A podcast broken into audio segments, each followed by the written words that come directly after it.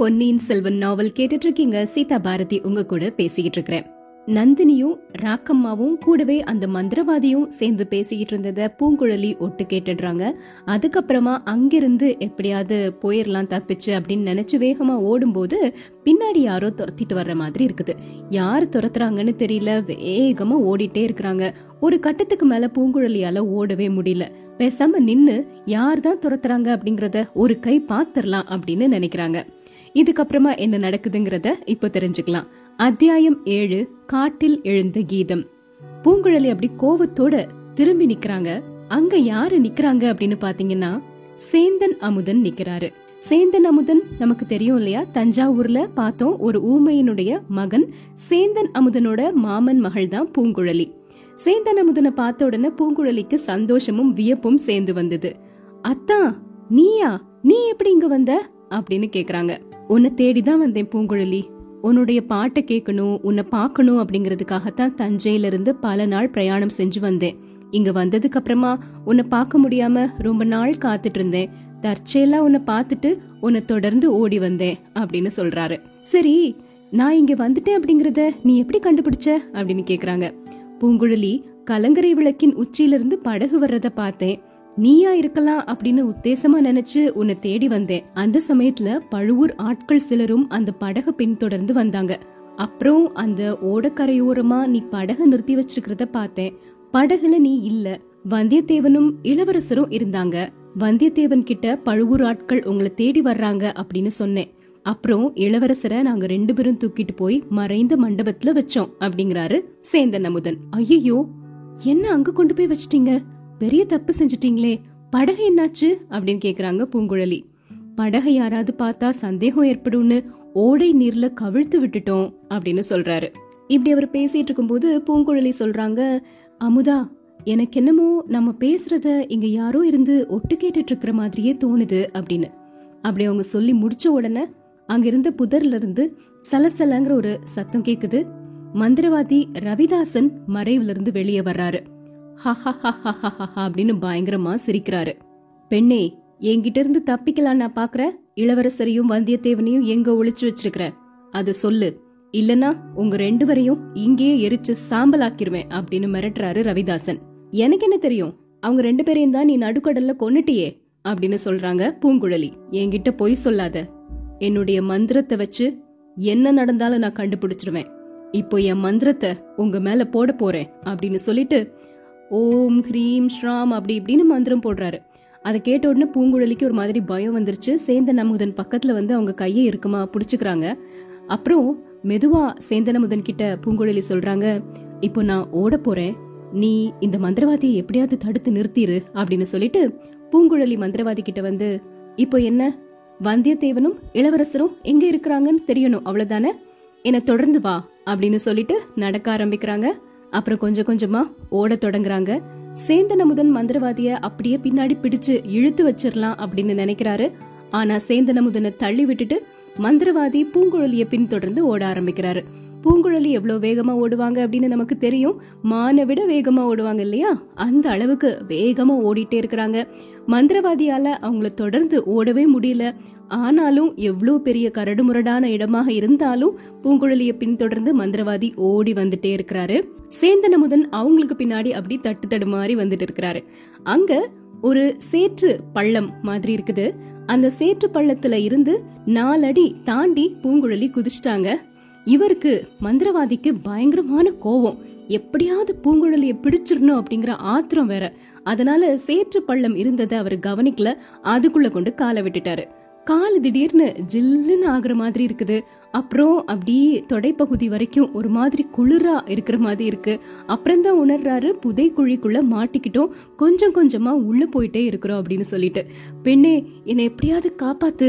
நான் உன்னை யார்கிட்டயும் மாட்டி விட மாட்டேன். உன்னை கொல்லவும் மாட்டேன். இதுல இருந்து என்னை எப்படியாவது காப்பாத்து அப்படின்னு பூங்குழலிய பார்த்து கதற ஆரம்பிச்சிட்டாரு மந்திரவாதி ரவிதாசன்.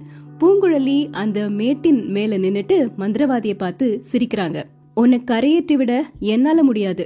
உன்னோட மந்திரத்துக்கு கட்டுப்பட்ட பேய் பிசாசுகள் எல்லாத்தையும் கூப்பிடு அதுங்க வந்து உன்னை கரையேத்தும் அப்படின்னு சொல்றாங்க. இது பேசிட்டு இருக்கும்போது ரவிதாசனோட பாதி உடம்பு அந்த சேற்றுக்குள்ள புதைஞ்சு போயிருச்சு. அவனோட முகத்தை பாக்குறதுக்கு பயங்கரமா இருக்குது. கண்கள் கொள்ளிக்கட்ட மாதிரி சிகப்பு தணல் ஒளியை வீசிக்கிட்டு இருந்தது. கைகளை நீட்டி அந்த புதை சேற்றுக்கு கொஞ்ச தூரம் தள்ளி இருந்த கோரை புற்களின் அடிப்பகுதியை பிடிச்சுக்கிட்டாரு. திரும்பவும் அந்த சேற்றிலிருந்து வெளியே வர்றதுக்கு எவ்வளவோ முயற்சி செய்யறாரு ஆனாலும் புதஞ்சிருந்த கால்களை அவரால் அசைக்கவே முடியல. பெண்ணே உனக்கு புண்ணியம் உண்டாகும். என்னை எப்படியாவது காப்பாத்து அப்படின்னு சத்தம் போடுறாரு. அதுக்குள்ள சேந்தனமுதனும் அங்க வந்து சேர்ந்துட்டாரு. பூங்குழலி சேந்தனமுதனை பார்த்து இவன் இதுக்குள்ள மாட்டிக்கிட்டான். வா நம்ம போகலாம் அப்படின்னு கூப்பிடுறாங்க. ஐயோ இவனை இப்படியா விட்டுட்டு போறது? ஏன்? சேத்துல இவன் முழுசா புதைஞ்சு போற வரைக்கும் இருந்து பார்க்கணுமா? அப்படிங்கிறாங்க பூங்குழலி. இல்ல இல்ல இவனை இப்படியே விட்டுட்டு போனா வாழ்நாளெல்லாம் இவனை பத்தியே நான் கனவு கண்டுட்டு இருப்பேன். பாவம் இவனை கரையேற்றி விட்டுட்டு போகலாம் அப்படின்னு சொல்றாரு சேந்தன் அமுதன் அத்தா இவன் என்ன கழுத்து நெரிச்சு கொல்றதுக்காக என்ன தொடர்ந்து வந்தான். இவனை காப்பாத்தணும்னு நினைக்கிறியா? அப்படின்னு கோவப்படுறாங்க பூங்குழலி. இந்த பார் பூங்குழலி அவனோட பாவத்துக்கு கடவுள் அவனுக்கு தண்டனை கொடுப்பாரு. நாம அவனை காப்பாத்தி விடலாம் அப்படின்னு சொல்றாரு சேந்தன் அமுதன் சரி உன்னோட மேல் துண்ட குடு அப்படின்னு வாங்கி அத ஒரு புதை குழி சேற்றுக்கு பக்கத்துல இருந்த புதரின் அடிப்பகுதியில பூங்குழலி கட்டுறாங்க. இன்னொரு முனைய ரவிதாசனோட கையில கொடுக்கறாங்க. மந்திரவாதி இதோ பாரு இந்த துண்டோட முனைய பிடிச்சிட்டே இரு. ரொம்ப பலம் கொண்டு இழுத்தேன்னா புதரு வேரோட வந்துரும். பொழுது விடிஞ்சதும் யாராவது இந்த பக்கமா வருவாங்க. அவங்க உன்னை கரையேற்றுவாங்க அப்படின்னு சொல்றாங்க. ஐயோ ராத்திரியெல்லாம் இப்படியே கழிக்கணுமா? என்னால முடியாது அப்படின்னு அவர் கத்துறாரு.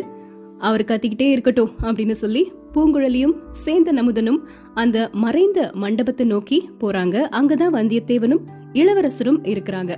மறைந்த மண்டபம் கிட்ட வந்த உடனே பூங்குழலி சேந்த நமுதன் கிட்ட கேக்குறாங்க அத்தான் நல்ல சமயத்துல நீங்க வந்து சேர்ந்த எப்படி வந்த? எதுக்காக? அப்படின்னு கேக்குறாங்க. பாதாள சிறைக்கு போனேன் பூங்குழலி. அப்புறமா எனக்கு தஞ்சாவூர்ல இருக்கவே பிடிக்கல. அடிக்கடி பழுவூர் வீரர்கள் ஒற்றர்கள்லாம் வந்து தொந்தரவு கொடுத்துட்டே இருந்தாங்க. அதனால பழையாறைக்கு போனேன். குந்தவை தேவி என்ன பார்த்தாங்க. இளவரசருக்கு அபாயம் அதிகமா இருக்கு அதனால அவரை நாகப்பட்டினம் சூடாமணி விகாரத்துல கொண்டு போய் சேர்த்துட்டு வரணும் அப்படின்னு வந்தியத்தேவன் கிட்ட ஒரு செய்தி சொல்லணும்னு சொன்னாங்க. எனக்கும் உன்னையும் பார்க்கணும் உன் பாட்டையும் கேட்கணும்னு ஆசையா இருந்துச்சு. அதனால தான் வந்தேன் அப்படின்னு சொல்றாரு. பூங்குழலி நாகப்பட்டினம் சூடாமணி விகாரத்து புத்த பிக்ஷுக்கள் வைத்திய சாஸ்திரம் நல்லா தெரிஞ்சவங்க.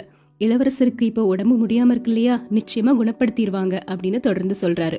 சரி நாகப்பட்டினத்துக்கு நம்ம எப்படி கொண்டு போய் சேர்க்கறது? கால்வாய் வழியா தான் போகணும் பூங்குழலி. கால்வாய் வழியா எப்படி போறது? படகை தான் தொலைச்சிட்டீங்கல்ல? படகு தண்ணில மூழ்கித்தான் இருக்குது. திரும்ப எடுத்துடலாம். சரி அப்படின்னா இப்ப ராத்திரியே கிளம்பி போயிடலாம். அந்த சின்ன படகுல நாம எல்லாரும் போக முடியாதே. அதெல்லாம் நாங்க பேசி முடிவு பண்ணிட்டோம் பூங்குழலி. வந்தியத்தேவன் இங்கிருந்து நேர பழைய அறைக்கு போயிருவான். நானும் நீயும் இளவரசரை படகுல ஏற்றிட்டு நாகப்பட்டினத்துல கொண்டு போய் சேர்க்க போறோம் அப்படிங்கிறாரு சேந்தன் அமுதன். பூங்குழலிக்கு புல்லரிச்சிருச்சு. திரும்பவும் இளவரசரோட பிரயாணம். கால்வாயில படகுல நாகப்பட்டினம் வரைக்கும். வழியில எந்த அபாயமும் ஏற்படாம இருக்கணும் அப்படின்னு நினைக்கிறாங்க. ரெண்டு பேருமே இப்போ அந்த மறைந்த மண்டபத்தை வந்து அடைஞ்சிட்டாங்க. அங்க வந்தியத்தேவனும் இளவரசரும் இருக்கிறாங்க. வேற யாரும் உங்க கூட வரலையே அப்படின்னு கேக்குறாரு வந்தியத்தேவன். யாரும் வரல. நாங்க ரெண்டு பேரும் தான் வந்திருக்கிறோம். நாம இப்பவே படகுல நாகப்பட்டினத்துக்கு கிளம்பலாம். குந்தவை பிராட்டி இளவரசரை நாகப்பட்டினத்துல இருக்கக்கூடிய புத்த விகாரத்துக்கு கூட்டிட்டு வர சொல்லியிருக்காங்களாம் அப்படின்னு பூங்குழலி வந்தியத்தேவன் கிட்ட சொல்றாங்க. அவங்க படகுல ஏறி கிளம்புறதுக்காக தயாராகிறாங்க. இளவரசரால எந்திரிக்கவே முடியல. அவர் அப்படியே கஷ்டப்பட்டு தூக்கிட்டு கொண்டு போறாங்க. அப்போ அவர் லேசா கண் விழிச்சு பாக்குறாரு. ரொம்ப தாகமா இருக்குது. தண்ணி வேணும் அப்படின்னு கேக்குறாரு. பூங்குழலி ஒரு கெண்டியில பால் வச்சிருந்தாங்க இல்லையா? அதை குடுக்கறாங்க. குடிக்கிறாரு. குடிச்சதுக்கு அப்புறமா பூங்குழலி நீதானா? நான் என்னமோ சொர்க்கலோகத்துல யாரோ ஒரு தேவ கன்னிகை என்னோட வாயில அமுதத்தை ஊத்துறாங்கன்னு நினைச்சேன் அப்படின்னு அப்படி அரை மயக்கத்துல சொல்றாரு. அத்தியாயம் எட்டு ஐயோ பிசாசு. தேவ கன்னிகை என்னோட வாயில அமுதத்தை ஊத்துற மாதிரி இருக்கு அப்படின்னு இளவரசர் சொன்ன உடனே பூங்குழலிக்கு எவ்வளவு சந்தோஷம் வந்திருக்கும் அப்படிங்கறத யோசிச்சு பார்க்கவே வேண்டாம் இல்லையா? கற்பக விருட்சம் வர்ண மலர்களை தூவுற மாதிரியும் தேவலோகத்து கிண்ணறி வாத்தியங்கள் இன்ப கீதங்களை பொழிகிற மாதிரியும் பூங்குழலியின் மேனி நரம்புகளே யாழின் நரம்புகளாகி தெய்வ கானம் இசைக்கிற மாதிரியும் தோன்றுச்சு.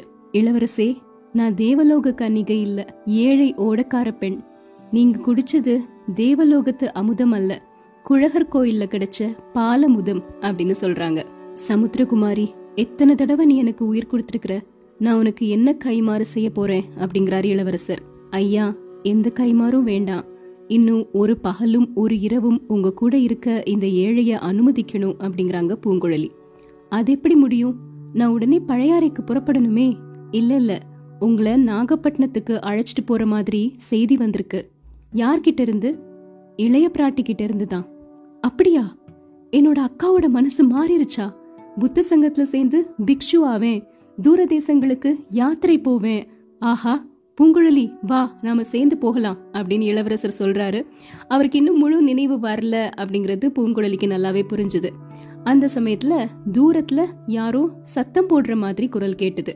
இளவரசர் திடுக்கிட்டு பூங்குழலி அது என்ன சத்தம்? அப்படின்னு கேக்குறாரு. அது யாரோட சத்தம் அப்படின்னா அந்த மந்திரவாதி சேற்றுக்குழியில புதஞ்சிருக்கிறாரு இல்லையா அவரை சத்தம் போடுறாரு. அது ஏதோ ஆந்த கத்துது ஐயா அப்படின்னு சொல்றாங்க. இல்ல அது மனித குரல். ஏதோ ஒரு அபாயத்துல இருக்கக்கூடிய மனித குரல். யாருன்னு தெரியல. ஆனா அவரை காப்பாத்தணும் அப்படின்னு இளவரசர் சொல்றாரு. சொல்லிட்டு அப்படியே மயக்கம் அடைஞ்சிடுறாரு.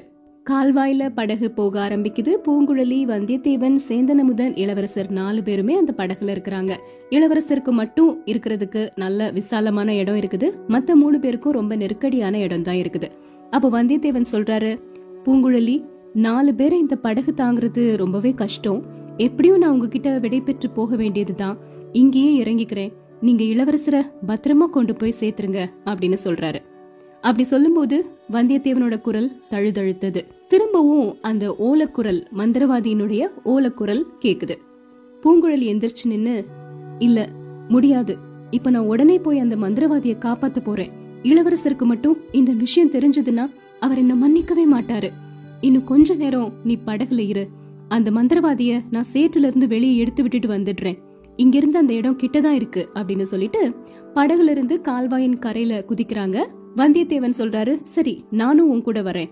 சேந்தன முதன் இங்க இருந்து இளவரசரை காவல் காக்கட்டும் அப்படின்னு சொல்லிட்டு வந்தியத்தேவனும் பூங்குழலியும் மந்திரவாதி இருந்த அந்த சேற்று பள்ளத்தை நோக்கி போறாங்க. அங்க போய் பார்க்கும் பொழுது பள்ளத்துல மந்திரவாதி இல்ல. இந்த இடத்துல தானே அவர் மூழ்கிட்டு இருந்தாரு? காணுமே அப்படின்னு சொல்றாங்க பூங்குழலி. ஒருவேளை வேற பள்ளமா இருக்கும் அப்படின்னு கேக்குறாரு வந்தியத்தேவன். இல்ல இல்ல சேந்தன் அமுதனுடைய துண்டு அங்க இருக்கு பாரு அந்த புதருக்கு மத்தியில. இங்கதான் அவர் இருந்தாரு. அவரை யாரோ காப்பாத்தி கூட்டிட்டு போயிருக்காங்க அப்படின்னு சொல்றாங்க. ரெண்டு பேரும் ஒரு புதரினுடைய மறைவுல இருந்து தூரமா வேற யாராவது வர்றாங்களா அப்படிங்கறத பாக்குறாங்க. அங்க ராக்கம்மாவும் மந்திரவாதி ரவிதாசனும் பேசிட்டு இருக்கிறது தெரியுது. ஓஹோ ராக்கம்மா தான் வந்து இவனை விடுவிச்சிருக்கிறா போல.